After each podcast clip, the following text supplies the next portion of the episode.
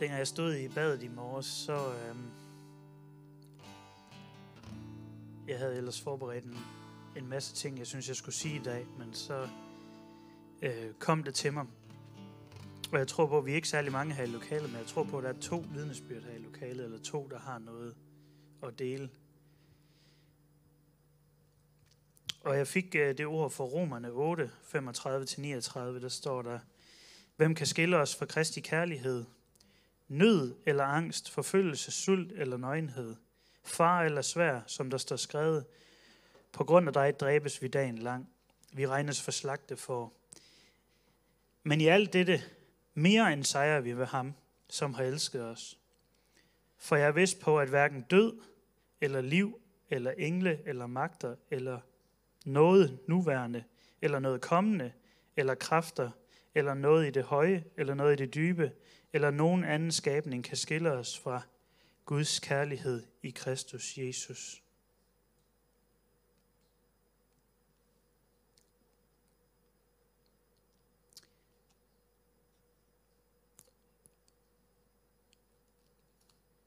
Der er rigtig, rigtig, rigtig meget frygtelige pt.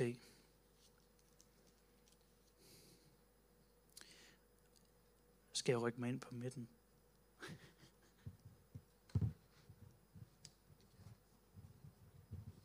Jeg er ked af, at det blev sådan lidt en sjov overgang her. Der er rigtig, rigtig meget frygt, pt. Og djævelens agenda, det er frygt.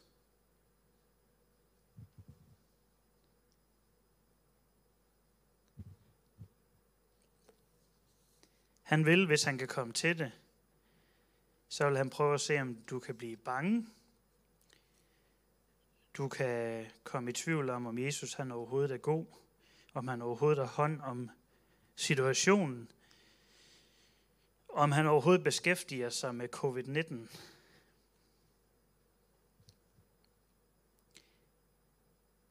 Hvem kan skille os fra Kristi kærlighed? Nød eller angst, forfølgelse, sult eller nøgenhed, far eller svær? Og så står der, men i alt dette, mere end sejrer vi ved ham, så vi ikke kun sejrer, vi bare, altså vi er mere end sejrer. Så i 1. Johannes brev,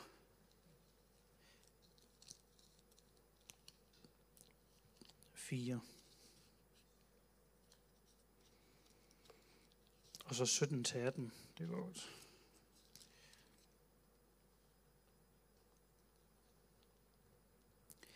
Gud er kærlighed, og den, der bliver i kærligheden, bliver i Gud, og Gud bliver ham.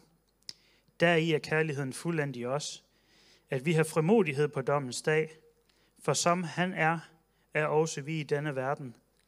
Og så er det, så er det her min pointe, den kommer. Frygt findes ikke i kærligheden. Men den fuldendte kærlighed fordriver det. Frygten. For frygten er forbundet med straf, og den, der nærer frygt, er ikke fuldendt i kærligheden. Vi elsker, fordi han elsker os først. Frygt har med straf at gøre. Vi er i Jesus.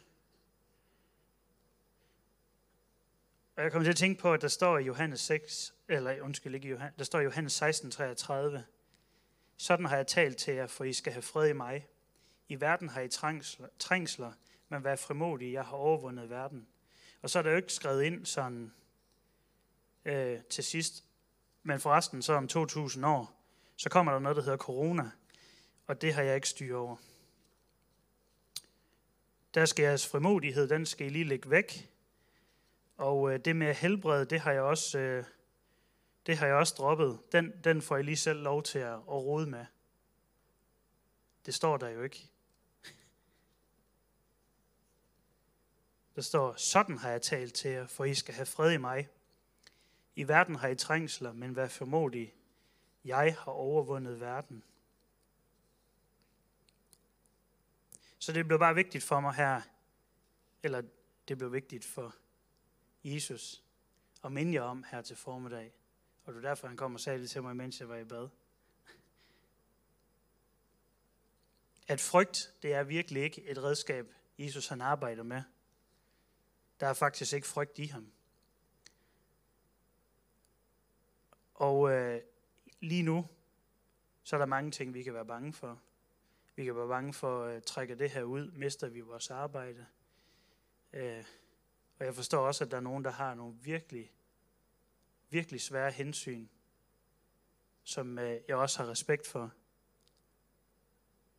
Så du skal, ikke, øh, du skal ikke høre mig, at jeg prøver på at få dig til at gøre noget, du ikke har lyst til. Men alt det her, der kan overvældes i den her tid af, kan jeg miste mit arbejde? Hvad med mine familiemedlemmer? Hvad hvis jeg selv bliver syg? Hvad med vaccinen? Hvad med det ene og hvad med det andet? Bare husk på, at i den her corona-mix af alt muligt, så vil djævlen prøve på at få dig til at være bange. Han vil prøve på at få dig til at få frygt. Og Jesus, han er ikke frygt. Jesus, han arbejder ikke i frygt. Så derfor så synes jeg, at du skal tage imod invitationen til at lade ham komme ind og arbejde med de her områder, hvor du synes, at det er svært. Jeg er bange for noget. Og øh, jeg, er, jeg er ikke perfekt. Selvom jeg er en meget voksen mand, så har jeg det virkelig svært med at flyve. Øhm, så hver gang jeg skal flyve, så er jeg klar til at skrive mit testamente, for hvis jeg nu falder ned. Øh, og jeg kan helt melde dig, jeg arbejder. Jeg arbejder med det hver gang, jeg står der. Og jeg lader Jesus vinde hver gang, fordi at jeg er godt klar over, og det er måske en lidt mindre sådan øh, latterlig frygt sådan lidt hernede af, fordi at sandsynligheder og det ene og det andet, og der er større sandsynlighed for, at jeg går ud på vejen og får en meteor ned i hovedet, eller et eller andet, end at falde ned med en flyver. Så frygt er jo irrationel på alle måder. Men det holder mig ikke tilbage. Jeg har fløjet rigtig mange øh, kilometer. Det holder mig ikke tilbage, fordi hvis frygt begrænser mit liv, så har den sejret. Så der, hvor frygten den kommer ind, inviter Jesus ind. Inviter ham ind og lad ham få lov til at arbejde med det. Og måske især lige nu, hvor der er rigtig mange ting, der prøver på at få os til at være bange. Og medierne, de hjælper absolut ikke med... altså jeg må sige, jeg har, det er måske forkert, men jeg har godt nok lige skruet lidt ned for medierne, og så skruet lidt højere op for Guds ord, fordi at, øh, jeg synes godt nok, at der er ikke meget øh, positivt at fylde sig selv med.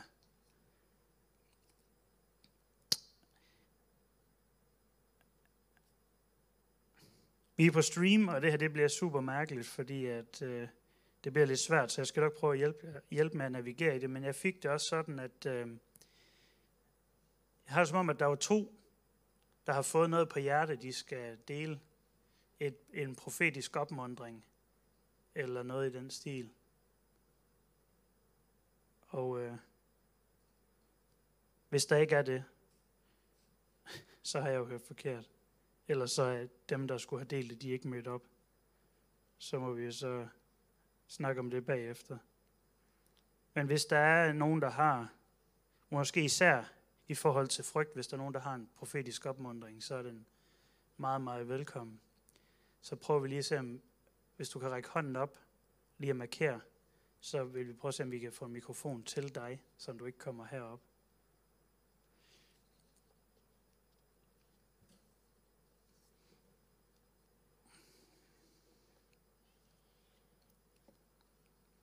Ellers så vil jeg gerne bede for dig. Øh, for jeg er sikker på, at øh, jeg bliver ikke mindet om, så det er et lille indskudt ord her til at starte på, uden at øh, der er en grund til det. Uden at der er øh, en, der har behov. Så øh, sidder du derude, og du kan mærke øh, efter, eller du kan mærke, at øh, det her det er ved at overrumple dig fuldstændig. Altså, du har brug for, at Jesus han gør et indgreb i dit inderste indre, fordi frygten den har taget fat. Så øh, vil vi bede sammen med dig. Gav, vil du ikke komme op og bede os lige? Fordi vi tror på, at Jesus, også som vi var i den her stund lige før, hvor man kunne bare mærke, at Jesus' nærvær det kom tæt på, så tror vi på, at han lever. Og nu, nu render jeg jo lidt foran øh, dagens budskaber, men han er jo også genopstået, og han vil også leve ind i dig. Så hvis du, bare, hvis du kan mærke, hvis du kender til det her frygt, der bare er ved at totalt overrumple dig, så læg hånden på dit hjerte. Og så beder vi for dig, og så siger vi, tak Jesus, at du kommer i den her stund. Tak Jesus, at du er fred. Og tak Jesus, at din perfekte kærlighed, eller din fuldkommende kærlighed, den uddriver alt form for frygt. Tak Jesus, at øh, frygt ikke er en af åndens frugter. Men tak, at øh, glæde og fred er. Og tak, at du, Helligånd, du kommer nu og fylder hjerterne op med glæde og fred. Og vi beder ekstraordinært også om håb. Et rigtig stort håb i den her tid. Og det hele det trækker ud. Og man tænker, om der nogensinde bliver et normalt liv igen. Men tak, Jesus, at du kommer her og fylder op med fred. Du kommer og fylder op med kærlighed. Og tak også at, øh, for dem, som føler sig alene. Vi takker dig, Jesus, at du også kommer nu. Og bare kommer rigtig tæt på og rigtig nær. Og hvis du aldrig har oplevet ham før, og du sidder ude på streamen, så synes jeg også, at du bare, hvis du har formodighed til det, så inviterer ham ind. Og sige, tak Helligånd, at du vil komme og fylde mig nu. Tak, at jeg må få lov til at opleve dit liv. Tak, at jeg må få lov til at opleve dit nærvær.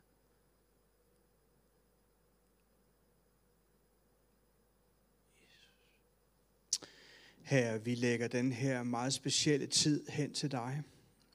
Og det har vores hjerter sukket efter i lang tid, mm. at vi måtte se, at, at det stoppede. Men her, vi ved også, at øh, det her kan tage en, en, en længere tid, end vi havde troet. Og her med alle de konsekvenser, det har, så lægger vi os selv frem for dig. Et hvert hjerte, et hvert menneske frem for dig. Uanset hvad situation man står i.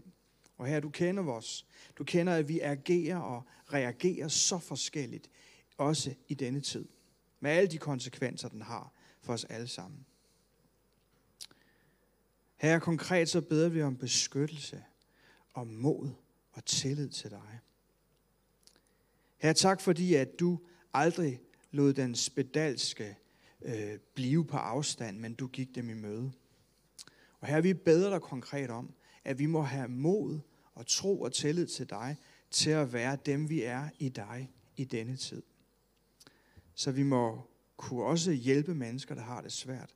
Mennesker i ensomhed, mennesker, som er bange, mennesker, som mister, og mennesker, som pludselig mister, hvor man ikke havde regnet med det. Herre, hjælp os at være levende lys for dig på trods af. Og så beder vi om, at vi må hvile i dig og ikke være styret af frygt. Ja. Mm. Øhm, jeg oplevede lige før, da Philip begyndte, at, da han sagde ord, kobler på. Øh, jeg sidder dernede og studerer multimedie, og øh, i det øjeblik, han sagde det, der, jeg, jeg ved ikke, jeg blev bare fyldt af et minuts tungt, tungt nærvær af, af Guds ånd. Jeg kunne næsten ikke trække vejret. Det var vanvittigt. Øh, det var helt vildt. Øh, så sådan lidt ubehageligt, men dej, også dejligt samtidig. Sådan lidt skræmmende, for det, det var så stærkt. Øh, og så minder Gud mig om, øh, jeg tror, jeg tror på en, en tid, øh, den næste tid, hvor Gud han øh, minder mig om, at hans nærvær vil være stærkt til stede. Og det vil overrumple alle andre ting øh, en tid, hvor øh, der kommer på et tidspunkt, hvor det vil være fyldt, fyldt med Guds nærvær. Du skal se øh, under, se mirakler. Øh, også at, at vi vil blive fyldt op som, øh, in, som individuelle, individuelle mennesker til at gå ud og række evangeliet ud til folk, fyldt af Guds ånd. Jeg, jeg oplevede så meget, at Gud han, han, han sejrer og overstyrer meget andet, end der sker i verden endnu. Øh, hans dagsorden er meget højere og meget vigtigere end alt andet. Mm. Øhm, Og Gud, han vil vise sin godhed imod os. Han vil komme. Øhm, ja, så det er bare en opmuntring til at, at, at virkelig at søge, søge Gud. Og, mm. øhm, han bruger dig. Jeg tror på, at han kan bruge dig. Og så alt det andet, der er i verden, det er lige meget. Men han er den vigtigste. Ja. Jeg har lyst til lige at sige, at øh, normalt, når vi laver livestream, så har vi jo sådan en ramme for gudstjenesten. Jeg fornemmer, at vi bliver nødt til at, at bryde den, den aftale og simpelthen køre gudstjenesten, fordi Herren er her, han virker ved sin ånd, og, øh, og der kan vi ikke være styret af, hvad klokken lige dikterer. Så have frihed til, Philip, og fortsætte det, du oplever, og lad være med at lade dig kue af, at, at ud af løber. Øh, vi har jo sommertid i dag, så yes. Ja. Det var skønt. Jeg vågnede rigtig tidligt på grund af sommertiden. Også fordi jeg ville ikke komme for sent. Det ville være meget pinligt. Er der en enkelt øh, mere? Jeg sagde jo to. Um, Annie, jeg havde allerede tænkt på dig hjemmefra.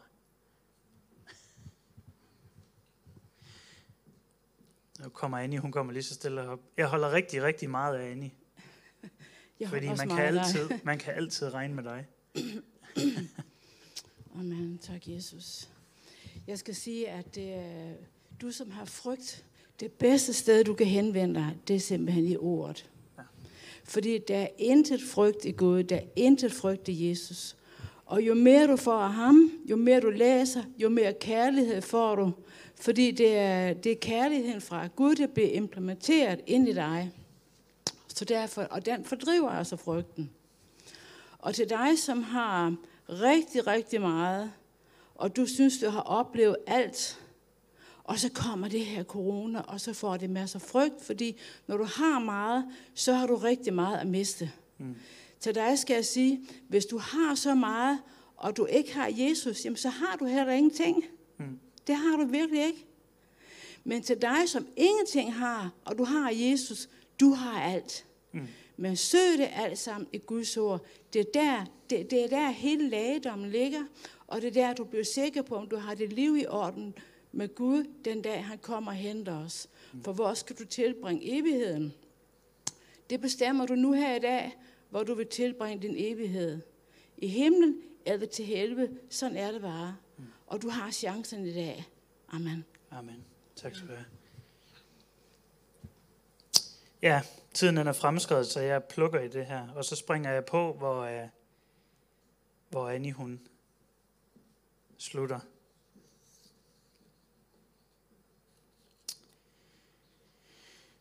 Altså, corona det har været en mærkelig tid for mig, men det har også været virkelig, virkelig en fantastisk tid. og det er, det er mærkeligt at sige. Men jeg har aldrig oplevet, at, øh, at øh, Guds nærvær det har været så tæt på.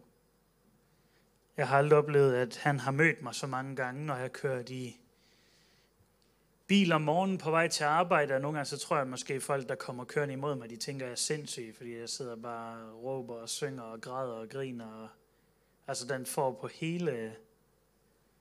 Men jeg spiller på alle tangenterne på klaveret. Hele vejen. Både de lyse og de mørke.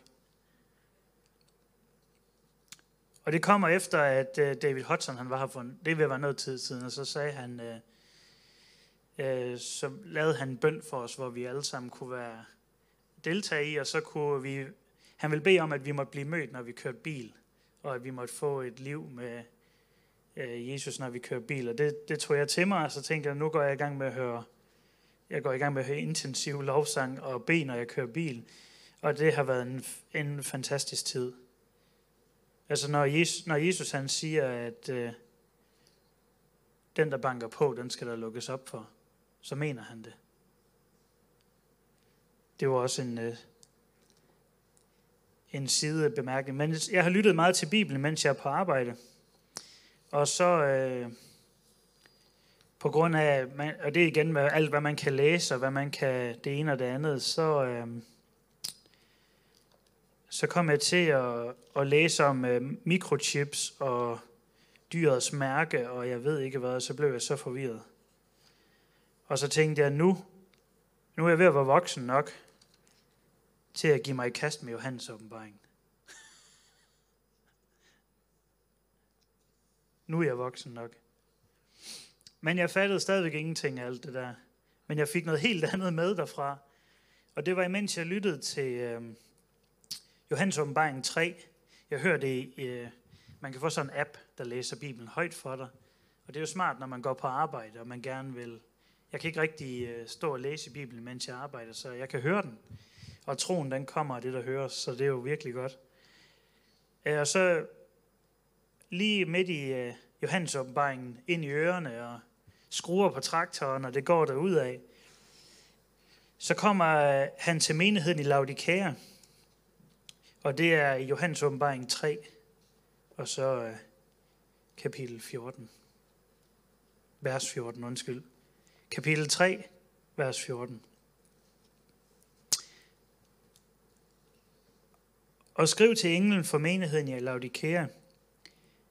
Dette siger Amen, det troværdige, og sadro, vidne, Guds skabnings ophav. Jeg kender dine gerninger. Du er hverken kold eller varm. Gid du enten var kold eller varm. Men nu da du er lunken og hverken varm eller kold, vil jeg udspy dig af min mund. Siden du siger, jeg er rig, jeg har samlet til huse og mangler intet, og du ved ikke, at hvis nogen er elendig og ynkelig, fattig og blind og nøgen, er det dig. Sådan apropos det, Annie hun lige sagde. Så råder jeg dig til hos mig at købe guld, der er ludret i ild, for at du kan blive rig, og hvide klæder at iføre dig, for at din nøgenhed skam ikke skal ses, og salve til at salve dine øjne med, for at du kan se. Alle dem, jeg elsker, revser og tugter jeg. Vær nidkær og omvend dig. Se, jeg står ved døren og banker på, og hører nogen mig, åbner døren, vil jeg gå ind til ham og holde måltid med ham, og han med mig. Den, der sejrer, vil jeg give sæde hos mig på min trone, ligesom jeg har sejret og har taget sæde hos min fader på hans trone. Den, der har ører, skal høre, hvad ånden siger til menighederne. Og da jeg hørte det, så sagde uh, Helligånden til mig, det, jeg tillader mig at sige, at så sagde Helligånden til mig, der er jo altid en sandsynlighed for, at det var mig selv. Men øh, jeg tror på, at han, han vil tale til mig, når jeg er i ordet. Så sagde Helligånden til mig, uh, Philip, du ved godt, at det farligste sted at være som kristen, det er at være ligegyldig. Altså, det skulle jeg, det skulle jeg stusle lidt over. For han sagde til mig, hvis du er varm, så kan jeg arbejde med dig. Og hvis du er kold, så kan min nåde indhente dig. Lidt ligesom romerne 5.20 siger.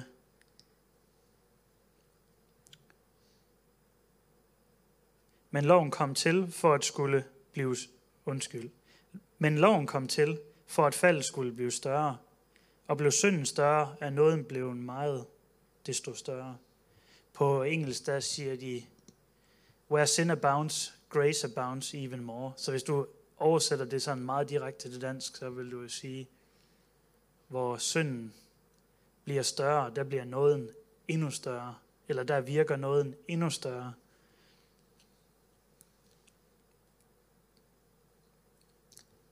Så Helligånden sagde til mig, er du varm, så kan jeg arbejde med dig.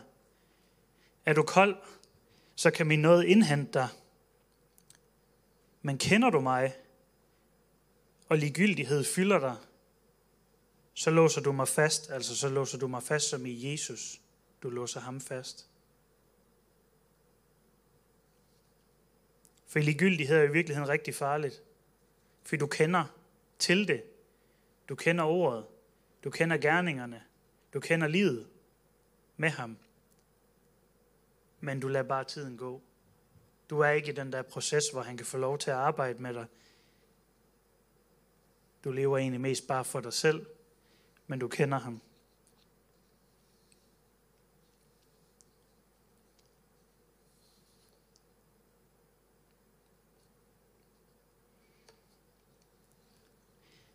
Jeg har... I det her Johannes åbenbaring, kapitel 3, der siger han noget rigtig stærkt. Der siger han, øh,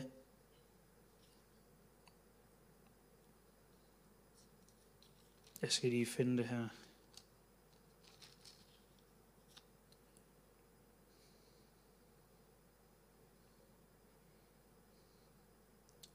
Se, jeg står ved døren og banker på. Hører nogen mig og åbner døren, vil jeg gå ind til ham og holde måltid med ham og ham med mig. Jeg ved ikke, om du har tænkt over, men det har jeg, og det er derfor, jeg har forberedt mig lidt. Det er, det er en super, super, super stærk øh, ting, Jesus han siger, at han vil holde måltid med dig. For hvis du lægger mærke til i Bibelen, hvad måltider har medført med Herren,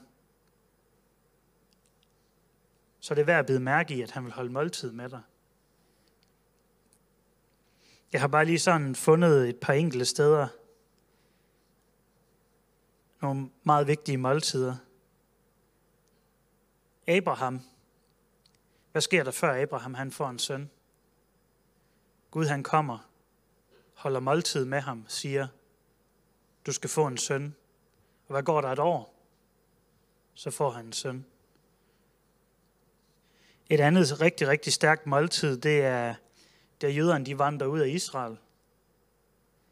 De får besked på at slagte lammet, smøre det på dørstolperne, og så skal de holde et måltid.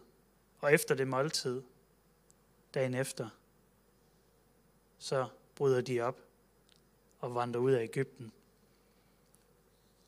Jesus han holder også et par øh, kendte måltider. Den sidste nadver, som egentlig faktisk ikke rigtig er den sidste, men det er faktisk sjovt, vi kalder den det.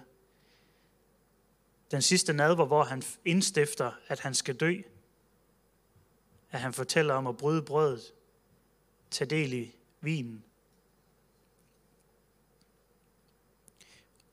Efter han genopstår, så holder han, det er derfor det er sjovt, at man kalder det den sidste nadver, fordi han holder sådan set igen efter han genopstår. Hvor du læser i Markus evangeliet, at han holder måltid med dem, og så giver han dem missionsbefaling. Så når Jesus han siger, at han vil komme og holde måltid med dig, så er der jo virkelig noget at komme efter. Fordi at man jeg vil sige, at nogle af de måltider, han har holdt igennem Bibelen, der er jo virkelig noget at, at glæde sig over. Jesus, eller Jesus, Gud holdt måltid med Abraham. Han fik en søn. Gud han holdt måltid med jøderne. De kom ud af Ægypten. Jesus holdt måltid med hans disciple. Forudsagde hans død. Og så holdt han måltid med dem efter opstandelsen hvor han indstiftede det liv, de skulle vandre i sammen med ham. Så når han siger, Jesus han siger, at han banker på, og hvis man vil åbne op for ham, så vil han holde måltid med dig. Det er da fantastisk at tænke på. Det gør også, at jeg vil opfordre dig endnu mere til, faktisk at holde et måltid med Jesus, måske holde et nadvermåltid med Jesus derhjemme. Det er jo ikke fordi, at nadver det er noget, der kun må holdes her, hvor vi samles, fordi at vi er de eneste, der er udvalgt til at bede for det, og sådan det bliver rigtigt og sådan noget. Hold et måltid med ham derhjemme.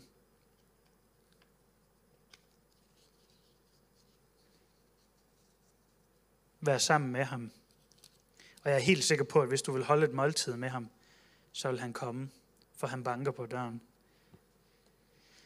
Og tiden den er jo meget skrevet, så jeg har lyst til, og jeg springer rigtig meget af det her, så jeg har bare lyst til at dele en historie, jeg har i parentes her, fra Johannes 12.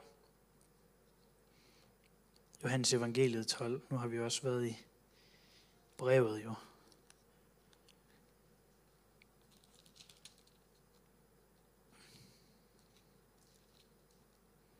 Der holder Jesus også et måltid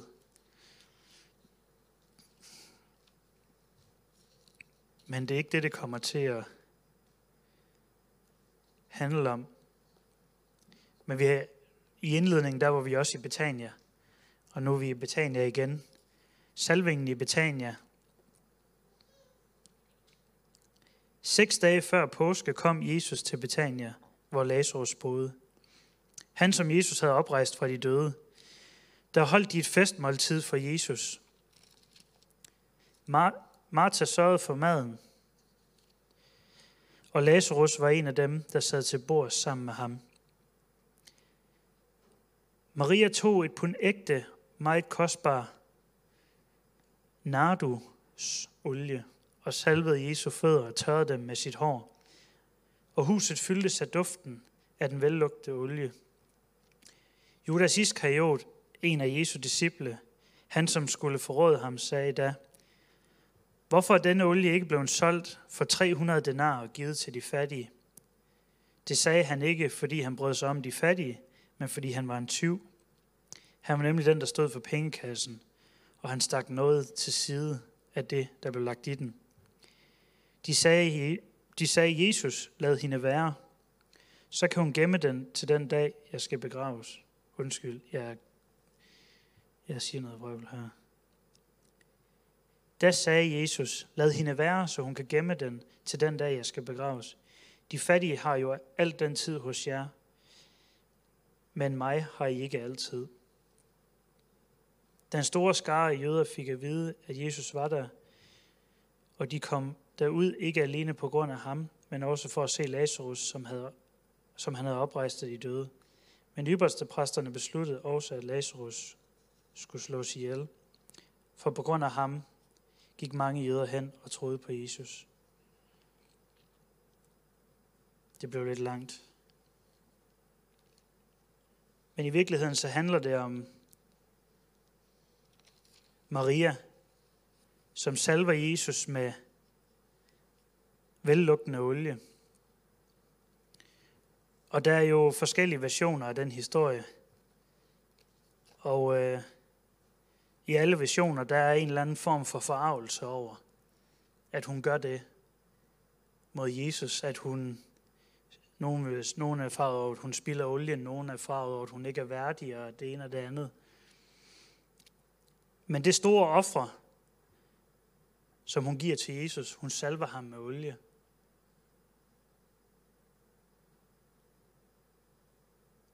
Og hvem er den eneste, der kommer til at gå ud af det lokale, kommer til at lugte ligesom ham? Det er hende. Der var ingen af de andre, der kom til at lugte ligesom Jesus, den, det han var salvet i. Den, det hun havde foretaget, tørret med sit hår, grædt hendes tårer.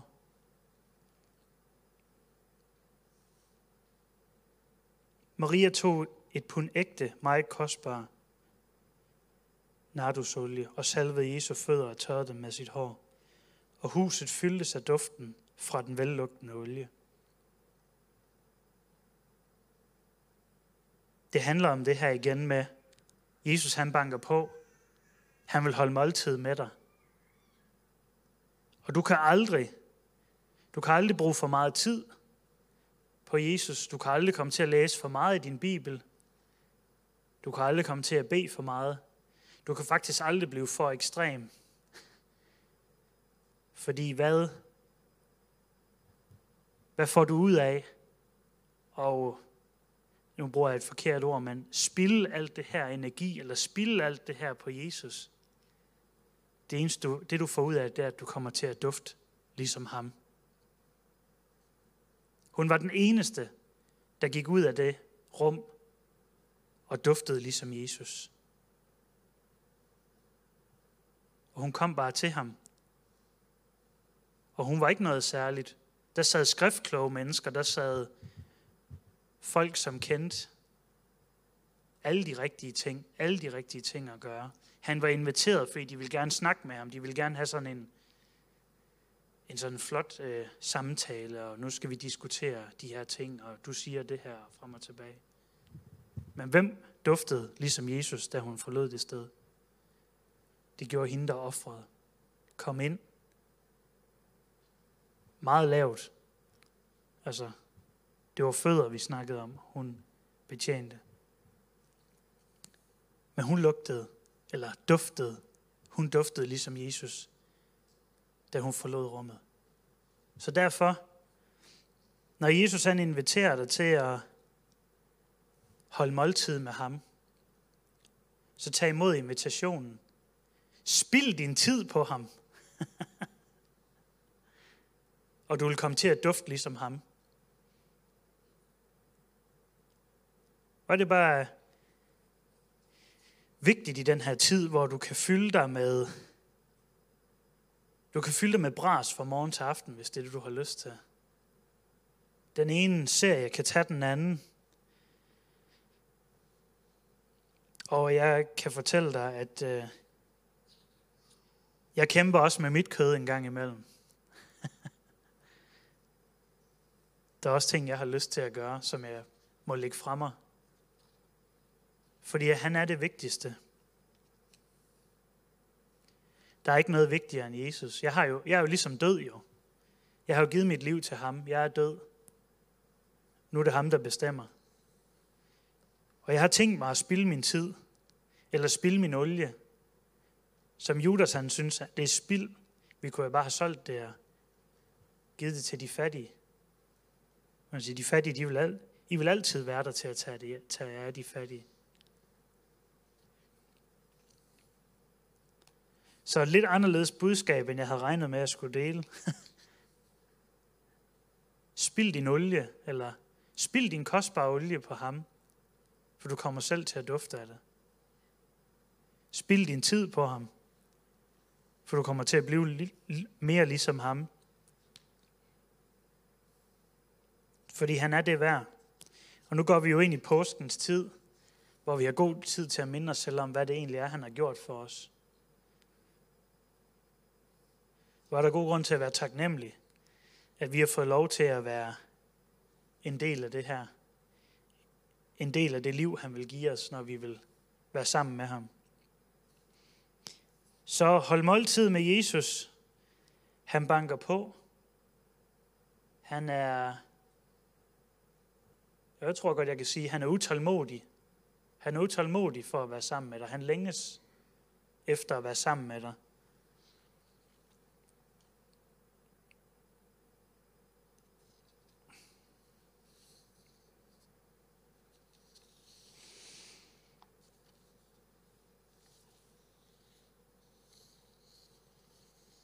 Så jeg har lyst til at slutte af med, inden jeg giver mødet tilbage til Gert, så har jeg skrevet her i mine noter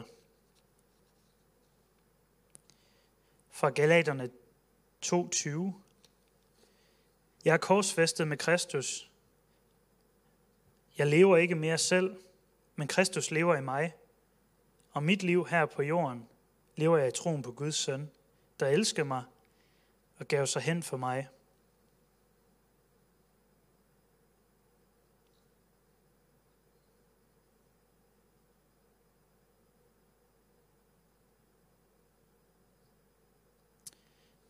Så har jeg bare lige lyst til at læse os for Lukas 14.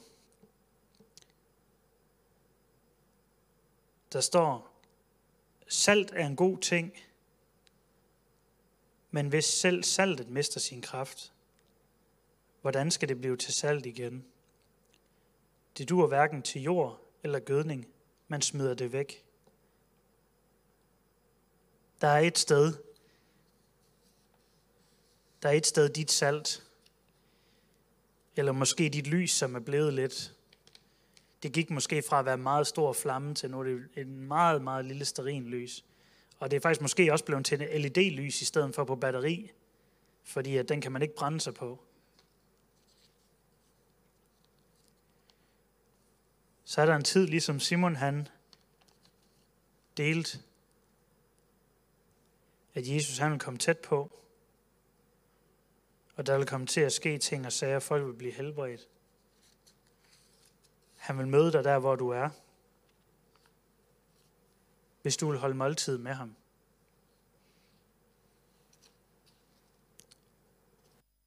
Du vil sætte tid af og sige, Jesus, jeg har ikke nogen agenda. Jeg har ingenting, jeg skal. Og det er også derfor, at øh, prædiken den er meget sekundær i dag. Fordi at øh, jeg kommer aldrig til et møde. Jeg ville gerne, at jeg kunne prædike en mega fancy prædiken, og du ville være mega imponeret over, at jeg kunne sige et eller andet, der lød rigtig flot. Og så kunne det være, at jeg kunne skrive en bog om 20 år, og så lave en stor cellert, fordi jeg var blevet så klog. Men jeg har et kald, og det er, at Jesus han må være i centrum. Og det er i mit liv, og det er der, hvor jeg tjener ham, og det er der, hvor jeg er sammen med jer. Jeg har en længsel, det er, at Jesus han må få lov til at blive ophøjet. Og det er derfor, vi tager tid og bare øser det ud og siger, jamen, vi har, vi har en meget begrænset tid, men den begrænsede tid, vi har her, den vil jeg gerne øse ud på Jesu fødder, så jeg kan komme til at lugte ligesom ham, når jeg går herfra. Så det er slutbemærkningen. Gør ligesom Maria. Spild din olie på Jesus, fordi at hun var den eneste, der gik derfra og duftede, ligesom han gjorde. Amen.